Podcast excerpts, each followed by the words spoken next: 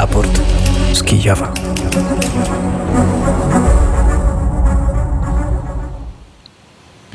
Dwieście czternasta doba rosyjskiej inwazji przeciwko Ukrainie w dziewiątym roku wojny. Z Kijowa wita się z Państwem Paweł Bobułowicz. W Warszawie audycję realizuje Asia Reiner. W Kijowie chłodno, deszczowo, ale bez alarmów przeciwlotniczych. Prezydent Wołodymyr Zełański stwierdził, że po tak zwanych referendach na okupowanych terytoriach negocjacje z prezydentem Rosji Władimirem Putinem staną się niemożliwe i Putin o tym wie. Mówiłem o tym publicznie. Myślę, że to bardzo niebezpieczny sygnał ze strony prezydenta Putina pokazujący nam, że Putin nie zakończy tej wojny, powiedział Zełański.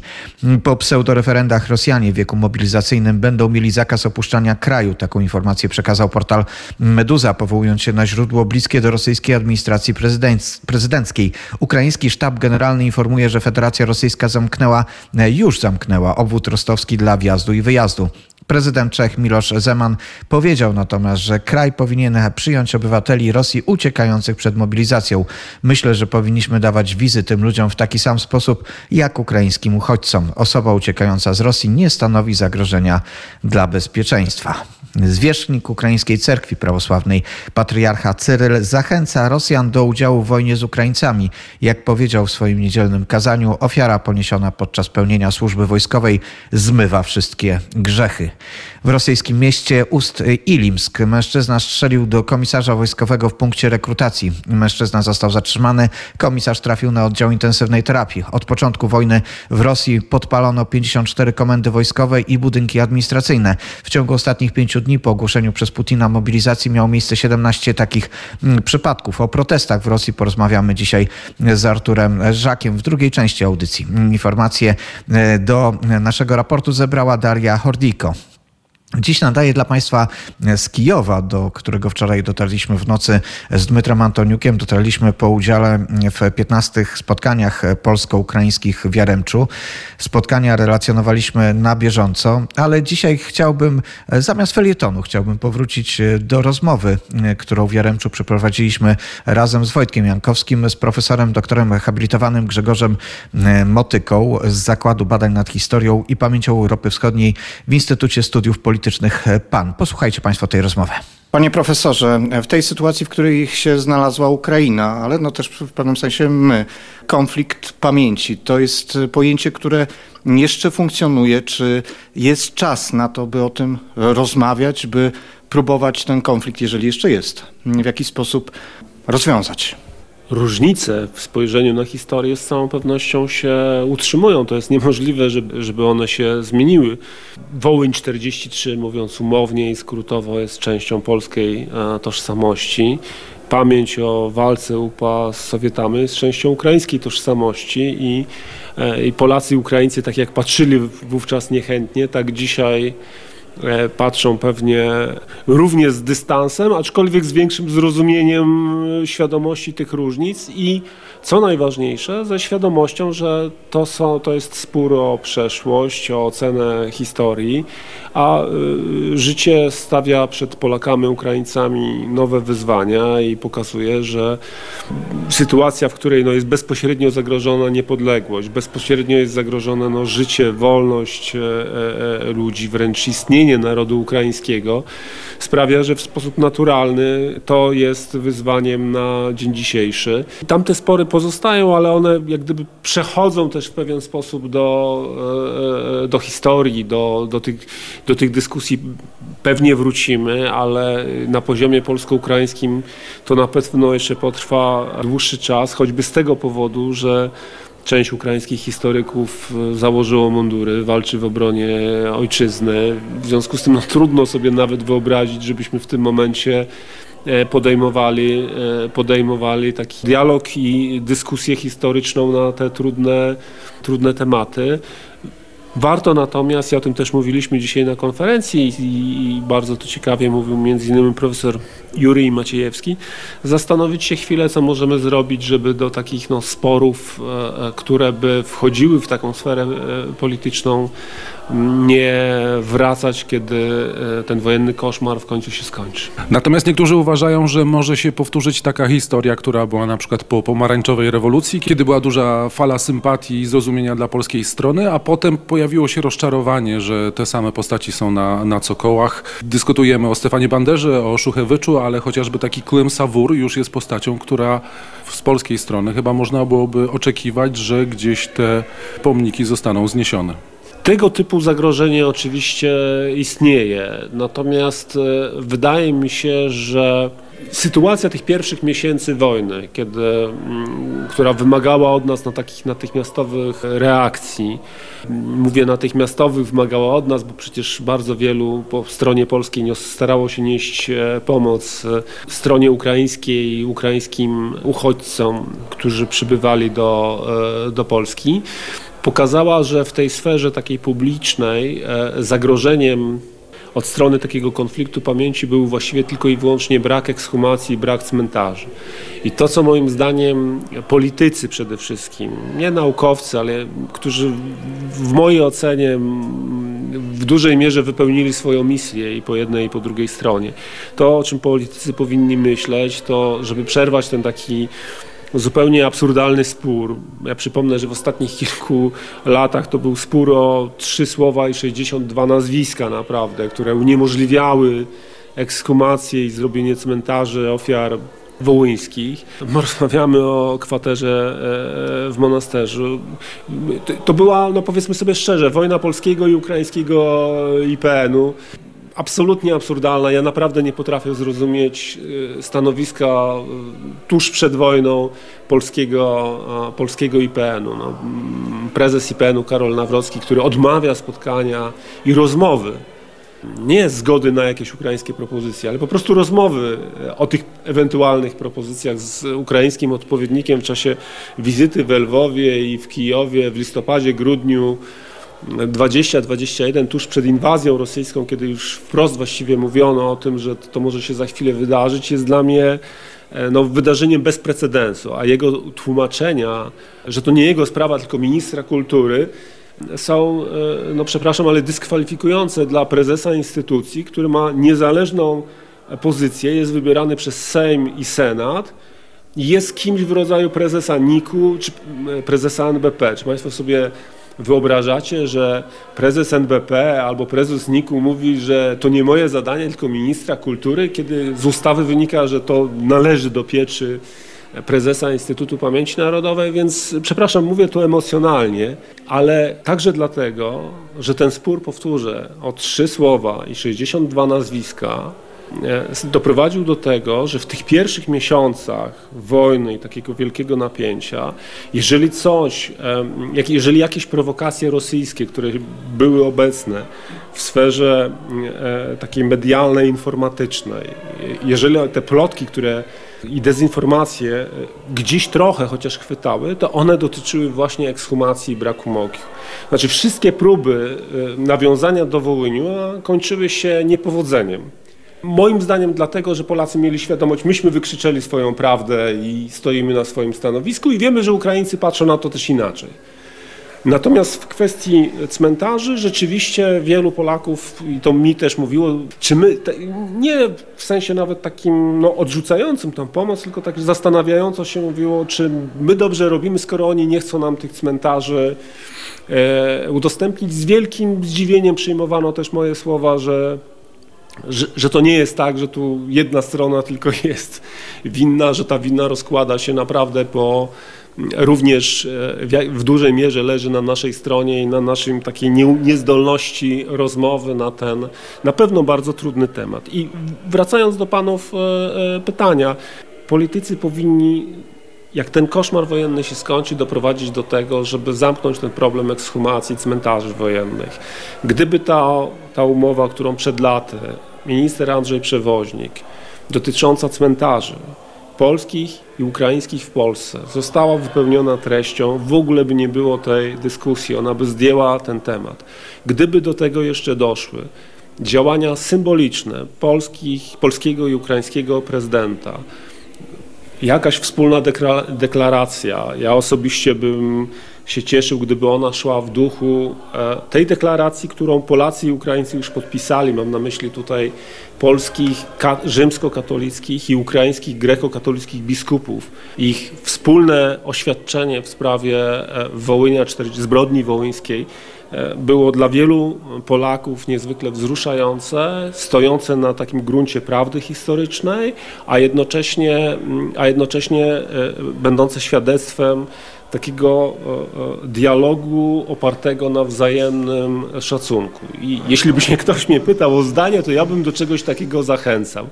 Zadanie naukowców teraz to powinno już tylko i wyłącznie polegać na tym, żeby, żeby dalej robili swoje, starając się dojść oczywiście do, do, do, do pełnej prawdy o przeszłości, e, ale no z taką świadomością, że ten dialog będzie trwał jeszcze bardzo długo.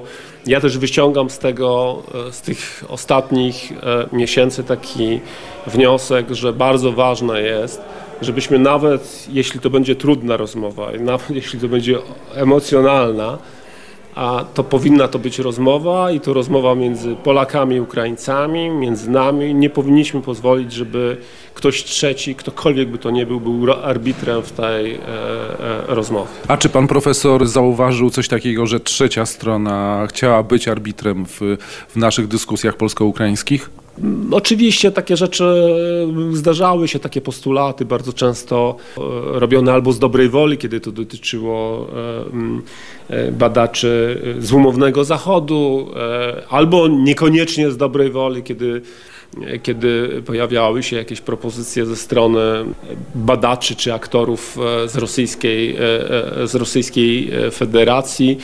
Wydaje mi się, że na szczęście wówczas nie, nie, nie, korzystaliśmy z tych e, ścieżek, chociaż niektórym to się wydawało bardzo, nie, niekiedy bardzo, bardzo kuszące. E, ja naprawdę jestem przekonany i, i, i, często mówię, że my często nie doceniamy tego, jak ten dialog 30 lat wpłynął też na postrzeganie nasze e, wzajemne. 30 lat temu Akurat mam wątpliwą przyjemność, bo to jednak jest, mówię to z perspektywy jednak osoby, która już swoje lata ma, ale dobrze pamiętam początek lat 90., gdzie kiedykolwiek mówiliśmy o jakimkolwiek wydarzeniu historycznym polsko-ukraińskim, natychmiast pojawiały się wzajemne pretensje, żale i takie, i takie poczucie, że dotykamy spraw e, e, bolesnych. Krok po kroku wydarzenie po wydarzeniu można, było, można by powiedzieć, że to napięcie było zdejmowane. I no, wspieramy się dzisiaj o Wołyń 43, o lata II wojny e, e, światowej. Mamy swoje e, stanowiska, rozmawiajmy o tym. Może kiedyś, może kiedyś dojdziemy do, do jakiegoś no, wspólnego myślenia. Ja myślę, że biskupi katolicy, grekokatolicy przecież piszący swoje wspólne oświadczenie na bazie też prac naukowych, a nie, a nie tylko własnej wyobraźni. Bardzo się do, takiego, do takiej wspólnej, wspólnego stanowiska e, zbliżyli. Moim zdaniem no, oparli się no, na takiej, w najlepszym tego słowa znaczeniu, prawdzie obiektywnej. Jednocześnie ważne jest po prostu, żeby pamiętać o jednym – nawet najtrudniejsza przeszłość nie powinna zamykać nam przyszłości.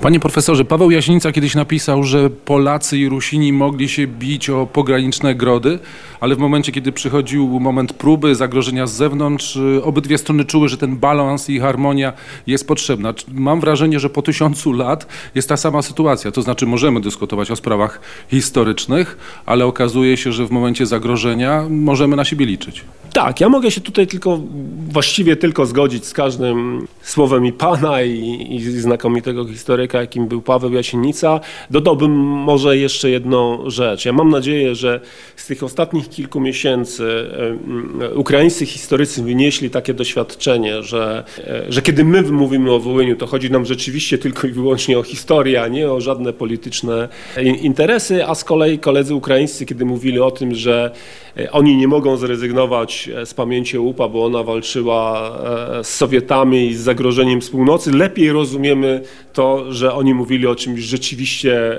realnym, a nie tylko takim abstrakcyjnym, jak mogło nam się wtedy, przed, jak mogłoby się przed 24 lutego wydawać. Czy konkluzja jest taka, że powinniśmy się przyzwyczaić do myśli, że to są dwie narracje, które no nie mają szansy, żeby się e, spotkać czy pokryć w jakimś stopniu? Ja myślę, że powinniśmy raczej się przyzwyczaić do tego, że patrzymy na historię inaczej. Być może, e, być może kiedyś będziemy patrzyli tak samo, natomiast nie powinniśmy z różnic w patrzeniu na przeszłość czynić fetysza, który e, sprawiałby, e, że w efekcie tworzylibyśmy z tego jakiś problem współczesnej polityki, który by był wykorzystywany przez innych przeciwko Polsce i Ukrainie, przeciwko naszej, naszym interesom, niepodległości wręcz. Zdecydowałem się, żebyście Państwo jeszcze raz posłuchali tej rozmowy, bo być może część z Państwa słuchała już w programie wschodnim. Wojtek Jankowski i ja mieliśmy okazję i możliwość porozmawiania z profesorem doktorem habilitowanym Grzegorzem Motyką z Zakładu Badań nad Historią i Pamięcią Europy Wschodniej w Instytucie Studiów Politycznych PAN. To osoba, która od lat przecież nie tylko zna, ale też wpływała na relacje polsko-ukraińskie. Ten temat był podnoszony na spotkaniu w Jarem i głos pana profesora był głosem e, bardzo e, silnym mm, i to, co e, też usłyszeliśmy od profesora, to też bardzo ważne i silne stwierdzenia. Dlatego chcieliśmy, żeby jeszcze raz mm, zabrzmiała ta rozmowa na antenie Radia Wnet. Oczywiście będzie też dostępna, czy już jest dostępna też na naszym portalu. Zachęcam do odwiedzenia. W tym samym czasie, gdy mm, mogliśmy rozmawiać, mogliśmy słuchać rozmowy z profesorem, to Grzegorzem Motyką, to w tym samym czasie dostaliśmy informację, że już rozpoczęło się e, spotkanie w Rosji e, Putina z Łukaszenką. Będziemy obserwować to spotkanie, informacje. E, to ciekawe, bo to spotkanie ma jakiś charakter taki, wydaje się, że dosyć nagły i być może nadzwyczajny, a to może, może oznaczać jakieś nowe decyzje też w tym wymiarze wojny przeciwko Ukrainie. Spotkanie będziemy obserwowali, ale w raporcie z Kijowa Warszawa. Jest już też Artur Żak, który z nami w Jaremczu niestety e, nie był. Dzień dobry, Arturze. Dzień dobry, Pawle. Kłaniam się nisko z Lwowa. E, I z nami w raporcie z Kijowa, jak już Państwo wiecie, jest Artur e, Żak. Artur jest w Lwowie, ale jest też Dmytro Antoniuk. Co prawda w Kijowie nie jesteśmy razem, bo Dmytro jest w innej części Kijowa. Witaj Dmytrze, dzień dobry. E, dzień dobry Pawle, dzień dobry Państwu. Po prostu w, w, dopiero przyszedłem z e, wakcynacji, z szczepionki. Z, druga boosterna doza już mam, także mam nadzieję, że po, na, w kolejne 4 miesiące będę zdrów jak trzeba. E, o tej, w tej całej sytuacji związanej z wojną chyba e, nie tylko Ukraina, ale zapomina o COVID-zie, a na Ukrainie w ogóle temat wydaje się być daleko nieobecny. Mm, być może tak, a być może i nie, bo w, dzisiaj w, no nie było kolejki, ale byli ludzie, którzy przyszedli jak ja na, akurat na drugą boosterną dozę, także dawkę. Także mm, Mam nadzieję, że w takich ludzi, którzy dbają o swoją, o swoją i o bliskich zdrowie, jest e, nie mało. Zapowiedziałem panowie, że porozmawiamy znaczy, w sensie... o kwestiach. E, a. Tak, Przepraszam, Pawle, bardzo. wszedłem ci w słowo. Chciałem tylko powiedzieć, że w sensie prawnym też jak najbardziej e, system działa. Rozporządzenie Gabinetu Ministrów dotyczące właśnie e, COVID-u cały czas istnieje i jest systematycznie przedłużane. Niestety też donoszą e, służby medyczne o zwiększonej ilości właśnie chorych, którzy, trafia, którzy trafiają w ich ręce. Co prawda przebieg jest łagodniejszy, niemniej jednak ta tendencja wzrastająca jest utrzymana w danym momencie. E, słyszycie Państwo jakieś e, zakłócenia też na naszej e, łączności, ale rozmawiamy pomiędzy Warszawą, Kijowem, Kijowem 2 i Lwowem. To takie rzeczy oczywiście mogą się wydarzyć. Panowie, zapowiedziałem, że porozmawiamy o kwestii mobilizacji. Artur dla nas przygotował na ten temat informacje, ale mm, w tym czasie nasza koleżanka redakcyjna Daria Hordiko przekazała informację o rozmowie Łukaszenki i Putina. Najpierw pojawiła się informacja, że będą ze sobą rozmawiać, później się pojawiły zdjęcia, że już się spotykają. A e, jeszcze jedna informacja, którą mamy od naszej e, redakcyjnej koleżanki, e, to informacja, że samolot Łukaszenki wczoraj przyleciał do Soczi, ale wcześniej jednak to spotkanie nie było zapowiedziane. Jak oceniacie, co się takiego wydarzyło, że Putin i Łukaszenko nagle pilnie musieli się spotkać? Dmytro Antoniuk. Myślę, że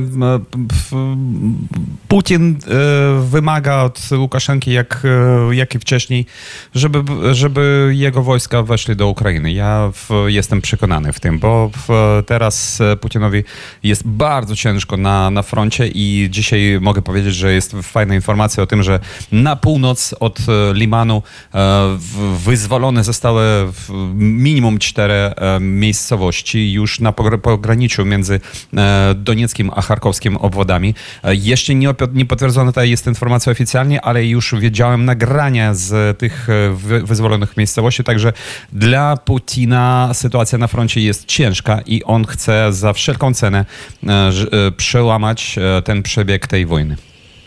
Jeden z pomysłów Putina to mobilizacja 300 tysięcy, a być może nawet miliona, jak może być to zawarte w tajnym siódmym punkcie tego rozporządzenia putinowskiego. Mobilizacja rosyjskich żołnierzy, niektórzy z nich od razu podobno mają trafić na front, a w Dagestanie, nie tylko w Dagestanie, ale wybuchły protesty przeciwko mobilizacji. W Dagestanie chyba przyjęły taką najbardziej ostrą formę. Artur Żak.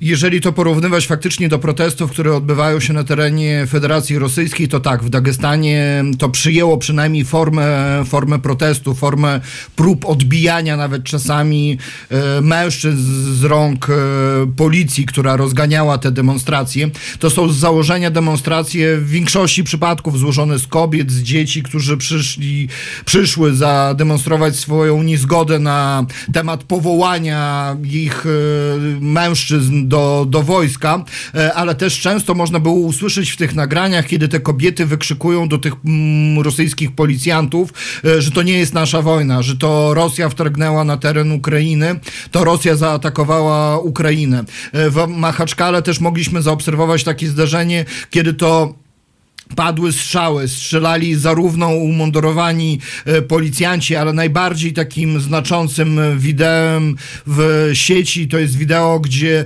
potężnie zbudowany mężczyzna, co prawda po cywilu, e, strzela w powietrze, kobiety lamentują, dzieci, e, dzieci płaczą. Dlaczego mówię, że to, że ten, te protesty w Dagestanie przybrały inną formę niż w innych miastach Rosji, bo w ponad 30 miejscowościach Federacji Rosyjskiej takie protesty odbywają się od czasu właśnie ogłoszenia tej cząstkowej, jak to powiedział Putin i Szojgu, e, mobilizacji, a to dlatego, że tam to przynajmniej wygląda jak protest, e, jako, jak niezgoda, bo jak oglądam e, te filmiki na przykład z Petersburga, czy też z Moskwy, gdzie kilkanaście osób e, chodzi w kółko, śpiewają jakieś piosenki radzieckie o dziecięce, o, o pokoju i puść всегда будет słońce, to w żaden sposób to nie wygląda na protest.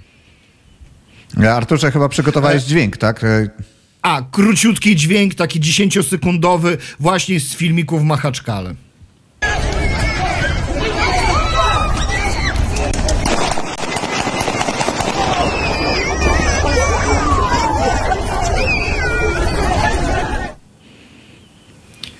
To jest no właśnie, dźwięk, właśnie słychać tak, opowiedz. Strzały.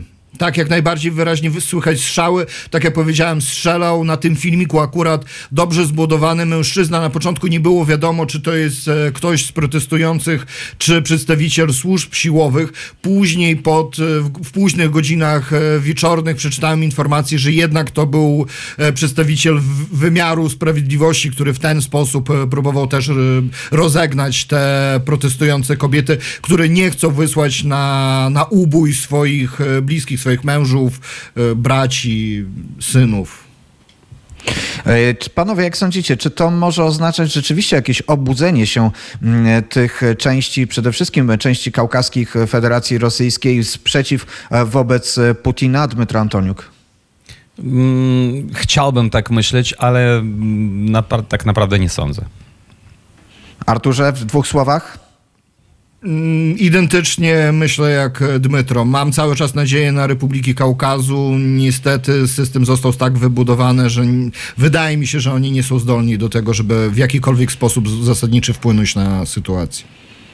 No oczywiście sprawę będziemy obserwować i powrócimy do niej w raporcie z Kijowa już jutro. Zapraszam Państwa do słuchania. Dzisiejszą audycję przygotowali Dmytro Antoniuk, Artur Żak, Daria Hordijko. Bardzo serdecznie dziękuję. Zrealizowała Asia Reiner w Warszawie. Za chwilę już wiadomości i Ignacy Bojaryn. Do usłyszenia. Raport z Kijowa.